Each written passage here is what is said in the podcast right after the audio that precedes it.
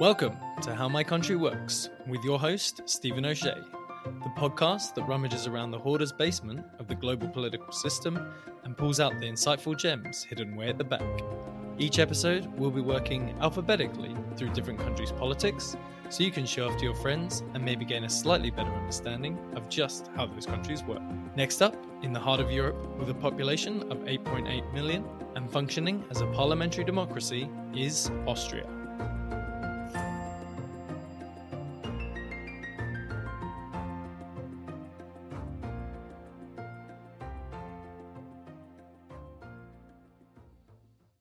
On the 18th of May 2019, the Austrian government was brought down by an exotic scandal now known as Ibiza Gate.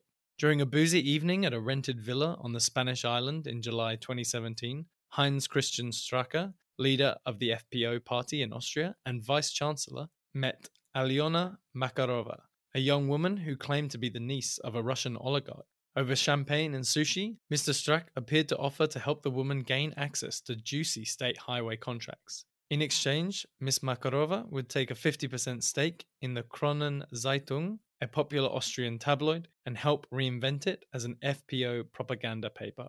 In fact, the whole operation was an elaborate sting organized by a newspaper across the border in Germany, Der Spiegel. The crisis forced Mr. Strache to resign, and without his party's support propping up the coalition, the government of one of the youngest leaders in the world, Sebastian Kurz, collapsed. Whilst Mr. Kurz now has a new coalition party in the Greens, the FPO remains a powerful force in Austrian politics. But how did we get to this situation? In order to dive a little bit deeper into this and the current political climate in Austria, I'll be speaking to the political lecturer Sylvia Kritzinger at the University of Vienna. But in order to get a better understanding of Austria first, I'm joined on the show by Peter Becker, professor of Austrian history, also at Vienna University. Peter, welcome to the show. Great, thank you. Well, I feel like a good place to start might be the Austro Hungarian Empire, which dominated much of Central and Eastern Europe in the late 1800s. Can you tell me how it started? You know, Austria and Hungary, they came together with a marriage union in the 16th century, which then brought Hungary but also Bohemia under the reign of the Habsburgs. Of course, the Habsburgs being the royal family of this empire. How were the different jurisdictions of the empire managed? Hungary kept their own institutions, kept their own laws, uh, kept their own economic organization, but were united under a common king. So they were fairly autonomous then, with a lot of their own internal legislation, police, economy, etc. But how does this kind of develop? Habsburg monarchy was under very strong um, pressure because they were close to bankruptcy. And so they had a very weak position to, in a sense, uh, oppose um, the demands of the Hungarians to in, enlarge their autonomy. Right. So, in the build up to the First World War, the empire is already kind of beginning to split at the seams. And then obviously they're on the losing side with the Germans. And this kind of finishes off that empire, right?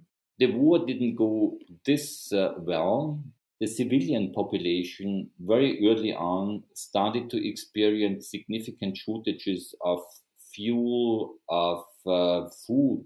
At the end, there was this massive repression against parts of their own population. Everybody was starving. And so, in that sense, this was a very discredited monarchy. So, the combination of these forces uh, were obviously strongly resulted in the breakup of the monarchy. Right. So as the empire breaks up, lots of different ethnic groups also split off, and the country is left far more Germanic, which eventually leads to the unification with Germany right before the Second World War. The idea of, in a sense, joining or kind of accession or union with Germany has many, in a sense, is a, is a multi-layered phenomenon. One layer is this kind of um, this common experience of fighting together the enemies. And so this allegiance to Germany was this kind of bond. But what were they hoping to get out of joining with Germany? The hope was by a union with Germany would provide them with a much better position in political terms. And everybody shared this very strong belief that Austria would not be able to survive economically. Of course, there's a huge amount of economic devastation in Europe at this time. And there was a massive uh, economic problem uh, immediately after the war. There was uh, hyperinflation, which could only be stopped with uh, an international intervention. Right. But then Austria and Germany obviously lose the Second World War as well. How does the country emerge from that devastating conflict? In the 10 years after the war, between 1945 and 1955, you know, Austria was, uh, in sense, divided in different occupation sectors, uh, with the Russian army in the east and um, the British in the south, uh, Americans uh, in the west, and the French in the southwest. Wow. So it's divided up kind of like Germany, but it isn't split up in full like how we had East and West Germany. Why is that? One of the key solutions to this uh, problem was the neutrality of Austria built on the uh, on the example of Swiss neutrality, which then later became a kind of a stumbling block for um, the accession into um, economic unions. But uh, this was obviously overcome. Okay, so it was kind of designated as a neutral country. But then how did it recover relatively quickly and emerge as such a wealthy nation? Austria became part of the European Recovery Program, also more colloquially called the Marshall Plan. And this plan poured significant amounts of money into the Austrian economy. I think it's 1.5 billion. Wow, 1.5 billion. And that's at that time as well. That's humongous. How do they use that to drive growth? Nationalization. Until the 1980s, a very strong and very dominant industrial complex, which was owned by the state, but in a sense run as a kind of, um, I think you say, chartered company. Um, but you still had a very strong influence of state. Right. So they focus industry in key sectors, which drives notable growth. That's interesting, given that their economy is driven so much more by services like finance and tourism now. And this is all done under what's known as the Second Republic. But what defines this period and Austrian politics to this day seems to be compromise. Is that right? The Second Republic was built from the very beginning on a very close collaboration of um, the conservatives and the social democrats. In the Second Republic, um, there was institutionalized the collaboration between this the center left and the center right through the so-called social partnership. All legislation which would affect situation in, in austria would have been pre-negotiated by kind of a panel of um, of members of the different chambers of commerce, or the chambers of commerce, the chambers of labor, the trade unions, and um, representatives of agriculture. Interesting. And it's this collaboration and compromise that leads to a notable stability and positive economic growth. But as it slows in the 1990s, there's a bit more fracturing in Austrian politics. Why do people turn to the far right and the FPO that we were talking about earlier? Because they were suffering from, uh, you know, like unemployment. Many people who have lost a job would not regain a job because the new jobs are different jobs. Of course. Thanks so much, Peter. Well, given that kind of takes us up to modern day Austria and what we were talking about earlier, we're just going to turn to Sylvia Kritzinger to discuss more on the current climate and how the system functions. So, Sylvia, we've just been hearing about the collaborative nature within Austrian politics. Could you tell us a little bit more about how this came about and how it kind of manifests itself? So one of the characteristic uh, of the Second Republic after 45 was really that political actors tried to somehow find a consensus to work together in not resulting into these extremism any longer as they used to do in uh, the 1920s and 1930s. Right. And does the electoral system have much to do with this as well? We have a proportional electoral system, so not first past the post system or an alternative voting system as in Australia. There will not be a party that wins the majority of votes and seats. So each party that is going to form a government needs to find a coalition partner. So you have to have cooperation because you need coalition partners. You can't really go around totally bad mouthing people and then hope they'll jump into government with you when the election's over. But the system is also less fragmented in some ways, right? Party system is not as fragmented. So if a party does only get 0.2% of the votes, the party will not get into uh, the, the top, the parliament will not get a seat. Right, because parties have to achieve a certain level of the vote, 4% in this case, to get into parliament in the first place. But this leaves the number of parties in parliament pretty small, right?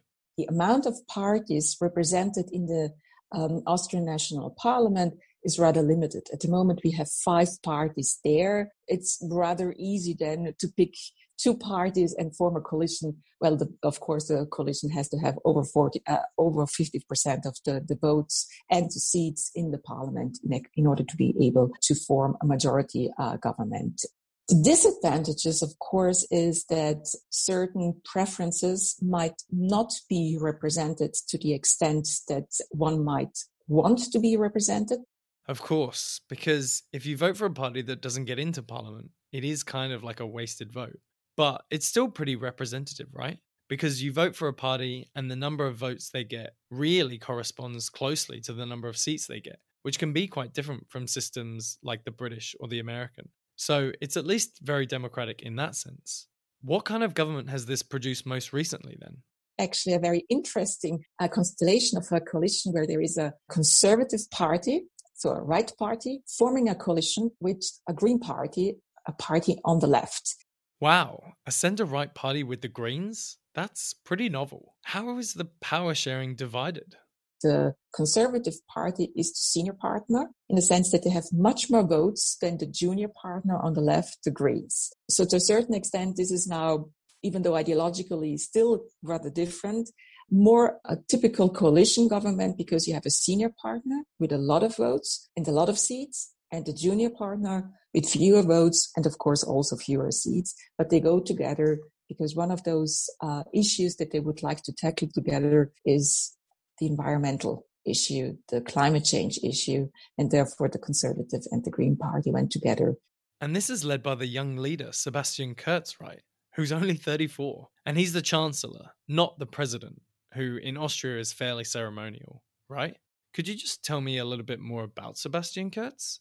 I think Sebastian Kurz is the youngest, or when he came into power, he was the youngest chancellor leader in Europe ever. I think he was 28, uh, turning 29 a couple of months later. He was already in politics uh, way before because uh, he was first junior minister for integration and then he became um, the foreign minister in the next government. And he became the leader of the Christian Democratic Party called the ÖVP, which probably has now moved more into a conservative party, a less uh, Christian Democratic uh, party. And after he became the leader of that party, and the polls showed that uh, he's really liked amongst the voters, also amongst voters that normally would never vote for that party, the coalition with the then Social Democrat, uh, Democratic Party was broken and new, election, new elections, snap elections were called. And these elections he won. And uh, so he decided to um, make a coalition with the extreme right Freedom Party. This was uh, then um, a complete new government constellation that, of course, provoked some raised eyebrows because having the extreme right in the government is not something that one would expect um, in a democracy like uh, Austria. Yeah, I bet. But then, as we discussed at the beginning, this government was brought down by a huge scandal that kind of really takes us full circle to where we started. Thanks so much, Sylvia. It's been great having you on. Just to finish off the show, I'm just going to go back to Peter to chat us through what a unique holiday or festival or event is from Austria. Peter? I would think that the Salzburg Festival is probably quite a good example for a kind of a unique event. First of all, it is in a sense unique because it happens in Salzburg, and Salzburg is just in Austria. So it's also unique because it's building on this high class um, artistic musical tradition performance that I think uh, Austria is uh, proud of and is an important part of its um, tourism industry.